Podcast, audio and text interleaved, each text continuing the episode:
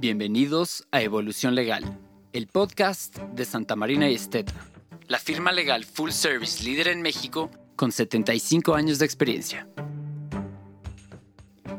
Este es un espacio diseñado para ti que estás preocupado y ocupado por el derecho. No importa tu experiencia, este es el lugar para mantenerte al día con las noticias, opiniones y tendencias que están redefiniendo el Estado de Derecho en México.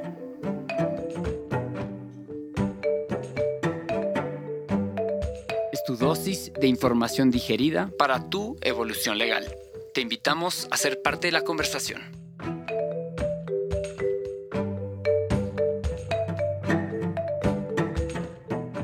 un despacho un abogado no llega a cobrar, pues está ayudando a su compadre o a algún familiar, que también es algo creo que perfectamente válido, pero no lo debemos confundir con la categoría de trabajo pro bono.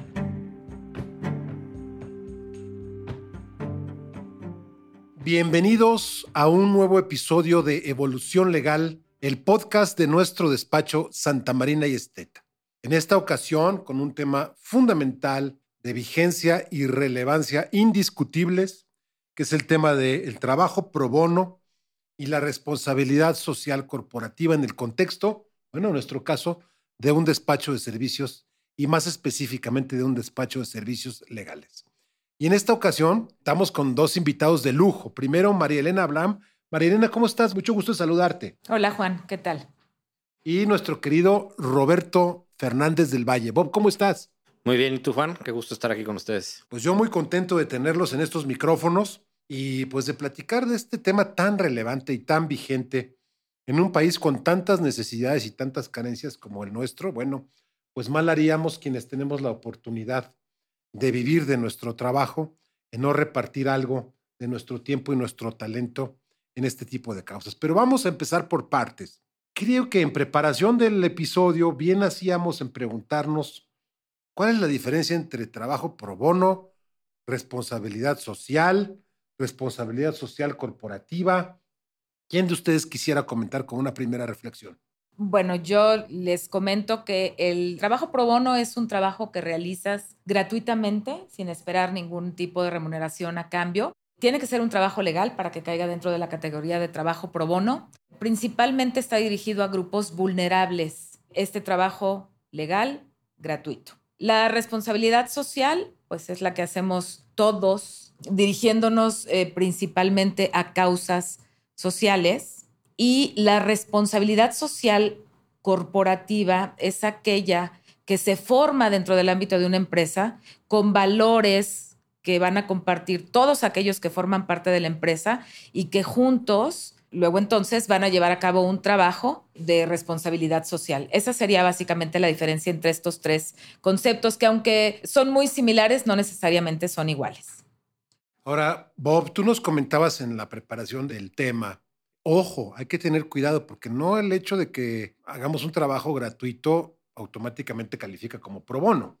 Eso es correcto, Juan. A veces se confunde el trabajo por el cual un despacho o un abogado no llega a cobrar que literal pues está ayudando a su compadre o a algún familiar, que también es algo creo que perfectamente válido, pero no lo debemos confundir con la categoría de trabajo pro bono. El trabajo pro bono, como bien apuntó María Elena, tiene que tener un fin específico de ayudar a grupos vulnerables o devolverle algo a la sociedad, ¿no? Hablamos, por ejemplo, de trabajo que puede favorecer este, a instituciones de asistencia privada, o a gente de escasos recursos que necesita un apoyo para la atención de un juicio o un trámite y que no cuenta con los recursos necesarios para poder hacer frente a una asesoría legal calificada, ¿no?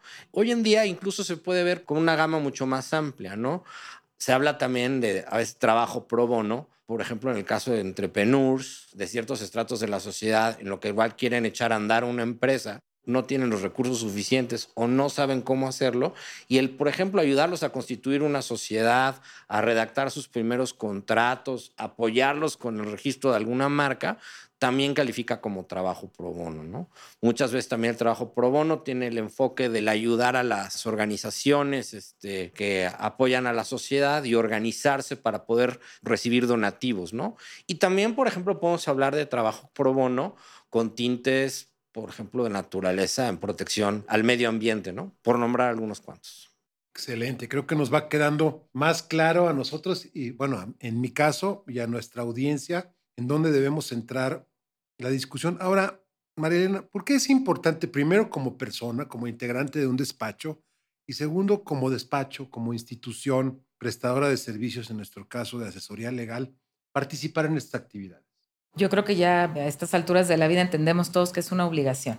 No es nada más querer ayudar al de enfrente, sino que tenemos la obligación como abogados, como prestadores de servicios legales, de darles la mano a quienes están más alejados de poder acceder a la justicia y a los servicios que legalmente cualquier persona pudiera tener la posibilidad de pagarle a alguien. Entonces nosotros creo que ya estamos en esta fase en donde entendemos que es una obligación, tanto para nosotros como para la sociedad, y creo que todos los despachos deberían ya de sumarse y de haber entendido esta obligación que tenemos. Ahora, entendemos que muchos de nuestros colegas, y afortunadamente nos los topamos en este tipo de esfuerzos, ya participan de esto.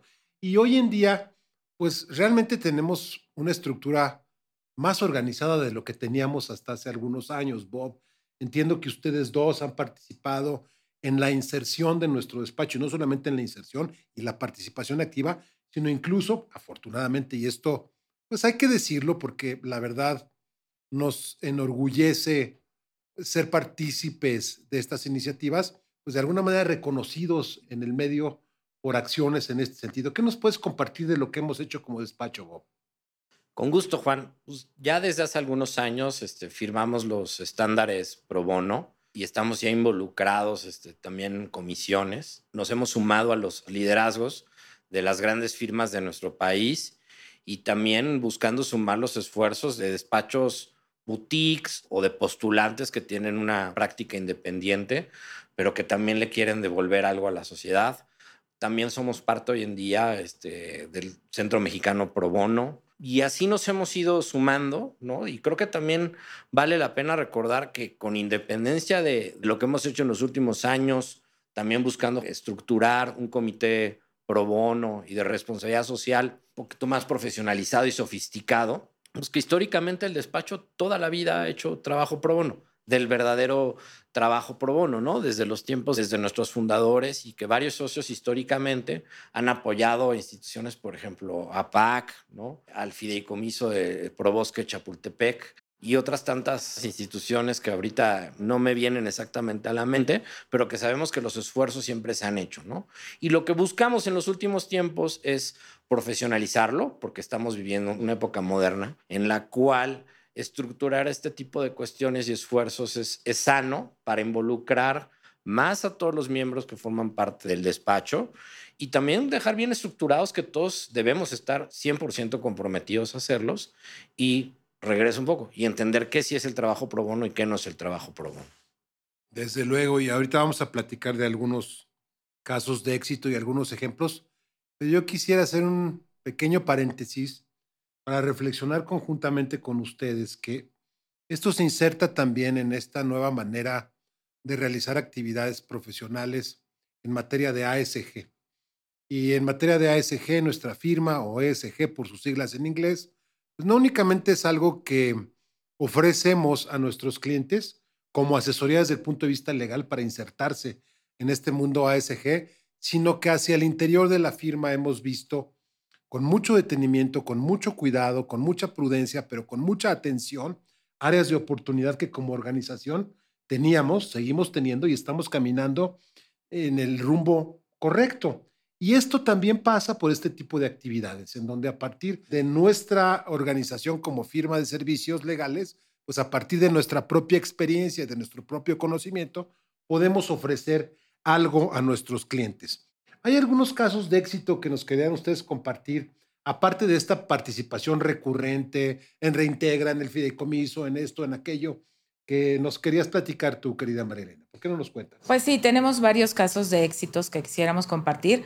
Además de lo que comentaba Bob de trabajar con Centro Mexicano Pro Bono, trabajamos con tres clearing houses, que es Centro Mexicano Pro Bono, es Apple Seed y es la Fundación Barra Mexicana. Tenemos también una alianza como despacho con LACNUR y evidentemente como despacho formamos parte de los estándares pro bono.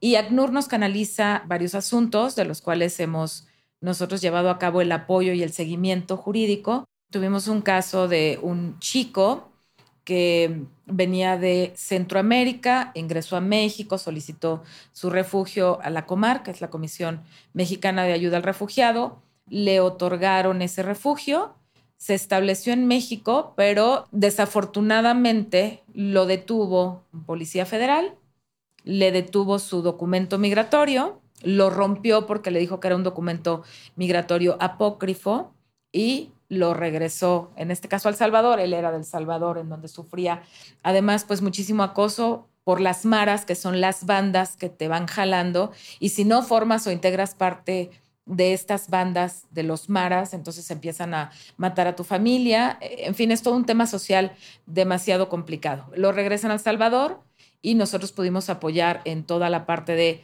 cómo lo vamos a regresar del Salvador para México cuando no tiene documento, porque el documento pues fue roto, destruido por las autoridades migratorias. Además de eso, cuando lo sacan de México, lo sacan con otro nombre, pues evidentemente no les conviene sacarlo con el nombre que es, porque en el fondo lo que quieren es extorsionar, ¿no? Entonces, son estas pequeñas acciones que hacen la diferencia y que como Santa Marina y Esteta hacemos la diferencia para brindar estos derechos a los cuales todos tenemos pues derecho a tenerlos, ¿no? Valga la redundancia. Este es uno de los tantos casos de éxito que hemos llevado. Tenemos muchos, pero bueno, por ser el podcast pequeñito, pudiéramos compartir ese, ¿no? De pote pronto. La verdad es que es muy enriquecedor y como bien dice Marielena Bob, pues más que, digamos, un rubro más en la lista de actividades de cualquier organización, pero específicamente de un despacho de abogados, esto ya es una obligación y es un compromiso un compromiso obviamente moral, ético, profesional, pero está dentro de nuestra misión, nuestra visión y nuestros valores de volver a la sociedad, en nuestro caso, a nuestro país, a la sociedad mexicana, algo de lo mucho que hemos podido recibir nosotros. Que, insisto, tenemos el privilegio de vivir de nuestro trabajo haciendo lo que nos gusta, atendiendo a nuestros clientes, pero una responsabilidad inherente de ver por los menos protegidos o los menos favorecidos muchas veces por la situación por la que atraviesa una comunidad, un estado, un país como el nuestro, un sector en específico. Bob, a manera de recta final, ¿cuál sería tu reflexión en cuanto a la importancia de estas actividades?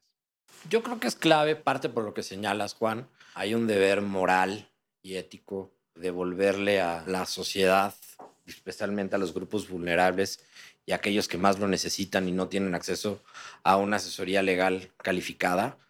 Yo creo que debemos predicar con el ejemplo primero por eso, ¿no? Yo creo que nos lo debemos todos como, como seres humanos. Pero en adición, como bien señalas, hoy en día se predica mucho los estándares ESG o ASG en español, y entre los cuales pues, los puntos que recogen es el respeto a los derechos humanos. No olvidemos que dentro de esos estándares está el acceso a la justicia. Y hoy en día lo que hacen los estándares ASG es darle una trascendencia horizontal a los derechos humanos y no dejándolo nada más como una responsabilidad de los gobiernos sino también de los particulares, de las empresas y también de las personas físicas. Entonces, parte de contribuir a respetar, a velar y darle vida a esos estándares, pues como nosotros como abogados, pues es una contribución hacia el tema de la justicia, que la gente verdaderamente tenga asesoría legal calificada, pues yo creo que lo puedes incluir como parte de la dignidad de la persona. Entonces, es muy importante, yo creo que trasciende el ayudar, pero también es clave como que entendamos esto que no es además de un deber moral, pues sí debe ser ya, debes considerar una cierta obligación con un cierto cariz legal si de veras queremos darle vida a estándares del tipo ASG. Y si queremos ser congruentes con lo que predicamos y lo que hacemos y lo que ofrecemos como un servicio a nuestros clientes y que lo que nosotros mismos tratamos de hacer por nuestra propia comunidad. Y hablamos de nuestras comunidades internas y las comunidades externas en las que tenemos la oportunidad de desempeñarnos. Querida María ¿alguna reflexión final? Yo me gustaría seguir invitando a los jóvenes, sobre todo a los jóvenes de este despacho y a los jóvenes que estén estudiando derecho, a que se empapen más de lo que es el trabajo pro bono. Además es muy satisfactorio, independientemente de poder ayudar, creo que te da una gran satisfacción a ti como persona y evidentemente como institución poder estar prestando este servicio. Así que pues a permear más de estas ideas con los jóvenes y listo, pues ese sería mi comentario final de alguna manera, y rescato de lo que acabas de comentar muy atinadamente, María Elena, es un poquito poner pie, es un poquito hacer tierra, si se me permite la expresión, en un mundo corporativo como el que nosotros conocemos y manejamos como asesores legales, frente a la realidad lacerante que vivimos desafortunadamente en muchos de los países de economías emergentes. El nuestro no es la excepción. Muchas gracias, María Elena. Gracias, Juan. Gracias, querido Bob. Placer. Y bueno, gracias a todos ustedes por su atención y como siempre, hasta la próxima.